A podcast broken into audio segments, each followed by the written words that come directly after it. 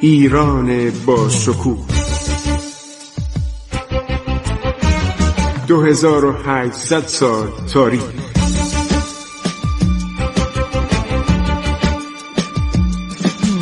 عبور از تاریخ.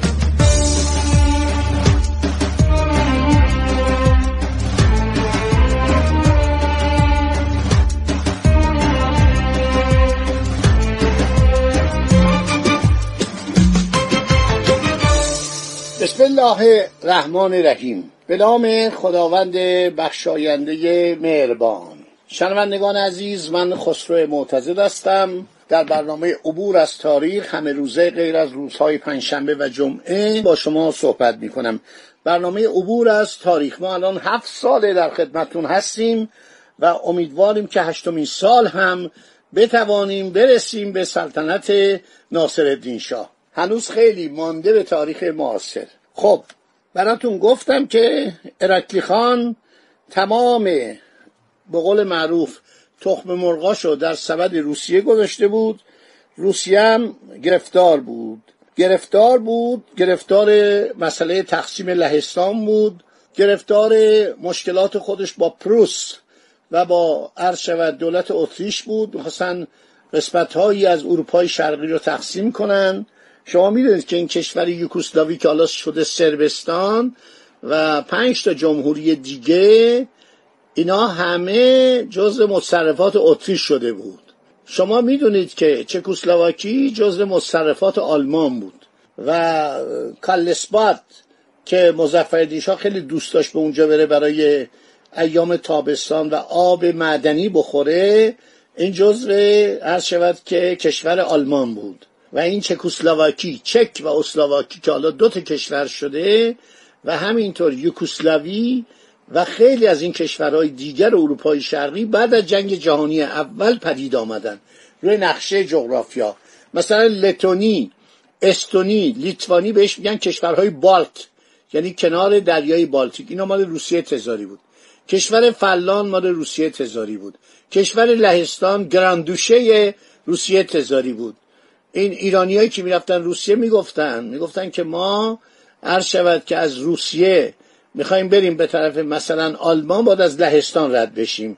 لهستان که پایتختش دوکنشین ورشو بود یه گراندوک اونجا رو اداره می‌کرد و خیلی لهستانی از روسا بدشون میومد عرض شود که یکی از این ایرانیا رفته اونجا تو خاطراتش میگه میگه هر جا می‌رفتیم اینا بد اخلاقی می‌کردن. درست که چی ما رو سوار می‌کرد؟ با یک اهانتی با یک بیعتنایی میگه یه روز پرسیدم گفتم آقا شما چرا اینطوری رفتار می‌کنین؟ گفت شما روسید من از روسا بدم میاد. گفتم آقا ما روس نیستیم ما ایرانی هستیم. میگم اومد بغل کرد منو. گفت غلط کردم. ببخشید اشتباه کردم. شما مثل ما گرفتار این امپراتوری تزار هستید. یه بختکی بود یه اختاپوتی بود این امپراتوری روسیه که در آخرین دهه قرن بیستم به کلی فرو پاشید.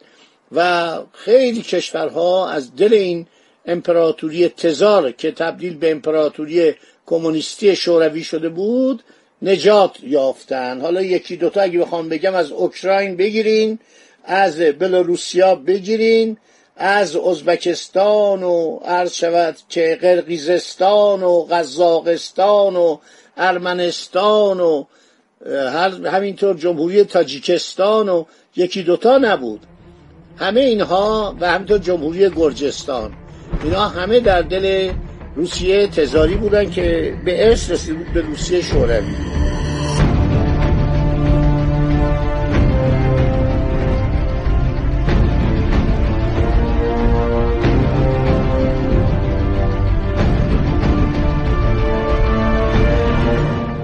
خب باز برگردیم به شهر تفلیس.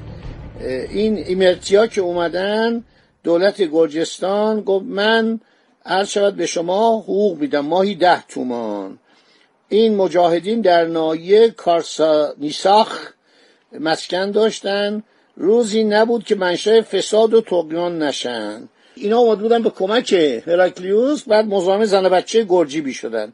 هر آبری که از جنب چادر آنها میگذشت صدمه می‌خورد. هر کس را که ملبس به لباس تاتار یا ایرانی ملاقات می نمودن او را جاسوس پنداشته اول او را لخت می نمودن و بعد به ستون یا به توپ بسته بدون ترحم سخت می زدن. علاوه بر آن خانه های مسکونی ایشان را که از آنجا نان و خوراکی و اشربه تحصیل می نمودن نیز غارت می کردن. سوارهای ایمرتی به هیچ وجه نظم و ترتیب نداشتن. اینا رو ببینید تاریخ یعنی این. هی میگن آقا آقا محمد خان رفت گرجستان غارت کرد عرض شود که جنایت کرد و گرجستان از ایران جدا شد. این گزارش دقیق ژنرال کیشمیشوفه. خیلی آدم با سوادیه یه کتابم درباره جنگ های نادرشاه نوشته. شنیدم اینا تو کتابخانه ایران نسخه دستیش هست یا نسخه روسیش هست هنوز به فارسی ترجمه نشده. خیلی باعث تأسفه.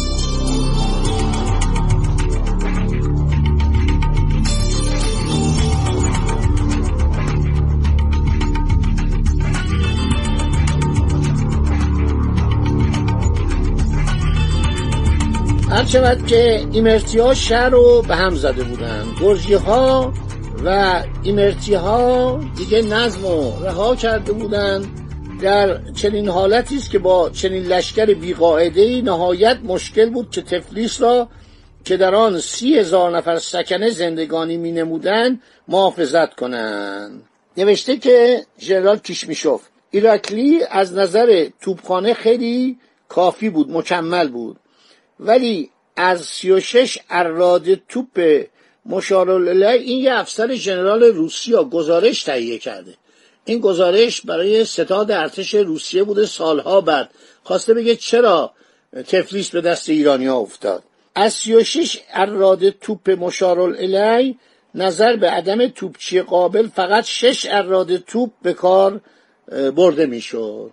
و 36 توپخانه داشت 36 اراده توپ داشت و فقط عرض شود که شش اراده توپ به کار برده می‌شد. دیوارهای تفلیس در مقابل دشمن فقط دافع واحدی به شمار می آمد نظر به استحکام و ارتفاع آنها ممکن بود که لشکر مخالف مدت مدیدی بدون نیل به مرام به مقصود در عقب آن معطل بماند.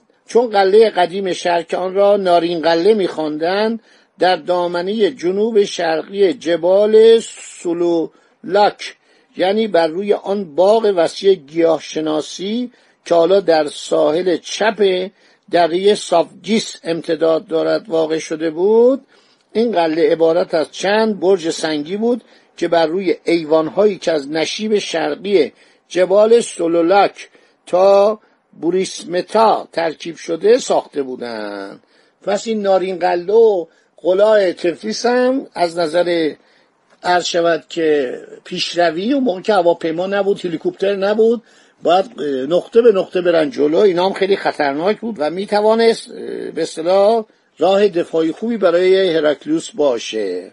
این راه در قرب گمرکخانه قدیم به طرف مغرب منطف گشته. و به این امتداد تا کلیسای ارامنه که آن را سرب سالکیس می‌خوانند امتداد یافته. از آنجا به طرف حمام های معدنی فرود میآید. خب درباره این خیلی صحبت کرده. نوشته که ایرانیا ممکن بود با نردبان از این کوه بالا بیان از این ارتفاعات بالا بیان از این استحکامات بالا بیان. بازم نوشته قلعه دیگری به نام خوشقلعه. در مقابل نارین قلعه ساخته شده بود. خیلی درباره این اطراف تفلیس شهر داده. حمام های معدنی هم اونجا داشتن. قلعه ارک برای محافظت رود کرا در ساحل مرتفع کوهستانی رودخانه مزبور که حالا قصر متخ در آنجا برپا شده ساخته شده بود. خیلی نکات جالبی داره. نوشته از دیوار سنگی و قلای باستیون قلعه تفلیس شهر تفلیس ساخته شده بود. یعنی دور تا دور شهر قلعه بوده ارتفاعات بوده گرفتن تفلیس خیلی شهر مشکلی بوده. یک کاروانسرامون نزدیکی بوده همین را نوشته شهر تفلیس به سه قسمت منقسم شده بود. یکی قسمت قلعه خوانده می‌شد و یکی دیگه عرض شود که قسمت فلاتی بود که دامن همین کلیسا تا بازار امتداد یافت بود. قسمت سوم موسوم به قسمت نجوا بود و دامنه آن از معبر معبد سیون تا کوچه مخران امتداد میافت بعد امالت سلطنتی رو نوشته دیوانخانه رو نوشته زرابخانه میدان اگزارش. این آدم یه آدم باسوادی بوده. بازار ارامنه رو نوشته. یه افسری بوده اومده بررسی بکنه در 1889 که علت سقوط این شهر چی بوده؟ خیلی مفصل صفحات زیادی هستش. در صورت آقا محمد خان داره میاد به طرف تفلیس.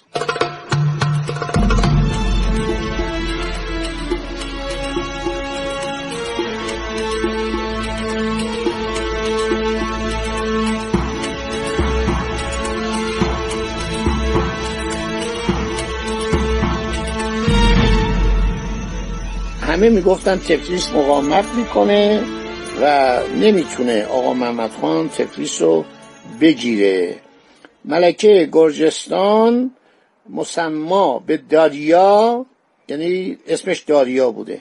در مجلس شورایی که تشکیل شده بود یک کمیسیون تشکیل میده ما چگونه جلو ایرانیان بیستیم؟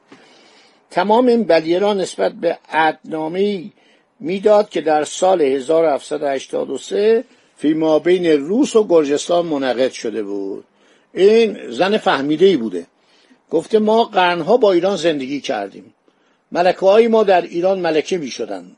افسران ما می رفتن به درجات بالا در ارتش صفوی می رسیدن. حالا شما آمدین قرارداد رو بستید اگر این اتحاد با روسیه اظهار نشده بود دولت ایران هرگز به فکر محاربه با گرجستان نمی افتاد. ما باید عرض شود که ملکه میگو. این ملکه چقدر ملکه عاقلی بود. یعنی دوراندیش بود. برای اینکه همه حرفاش هم درست در اومد. گفت ما چه اشکالی داشت که با ایران صلح کنیم؟ الانم اجازه بدید یک هیئتی بفرستیم خدمت آقا محمد خان و بریم و بگیم آقا ما تابع ایران هستیم. ما نسبت به ایران وفاداریم. عده زیادی هم از طرفداران ملکه در شورا بودن. عرض شود که می‌گفتن درست میگه. یه عده می‌گفتن نخیر قلای شهر رو از لشکر مکمل بنمایید با کمال راحت در شهر بنشینید اسباب مدافعه را عرض شود که فراهم آورید. سلطان گرجستان و تمام سرکردگان و رؤسای لشکری هم بالاخره عرض شود گفتم ما در خارج شهر باید جنگ رو شروع کنیم هرگاه مغلوب شدیم بیایم تو شهر متعصم بشیم. خب دوستان ادامه میدیم این برنامه رو در برنامه بعدی. مطالب و اهالی تفلیس تنها بودن. آقا محمد خان نزدیک تفلیس میشه. گزارش کامل واقعا من هیچ جایی نیده بودم. این یه گزارش روسیه. در زمان ناصر دیشا در قفقاز به وسیله دانشگاه قفقاز آکادمی قفقاز تهیه میشه. ژنرال کیشمیشوف روسیه ولی آدم بیطرفیه. تا اونجایی که توانسته بیطرفی رو رعایت کرده. یک کسی اینو برای ناصر شاه میاره. خب ما خیلی رجال روسیدان داشتیم مثل میزا رضاخان عرفا دوله و خیلی خیلی آدم ها یک شخصی به نام میزا عبدالله که درس روسی خونده بود و رفته بود روسیه. و وارد بود اینو ترجمه می‌کنه. فعلا خدا نگهدار شما تا برنامه بعدی.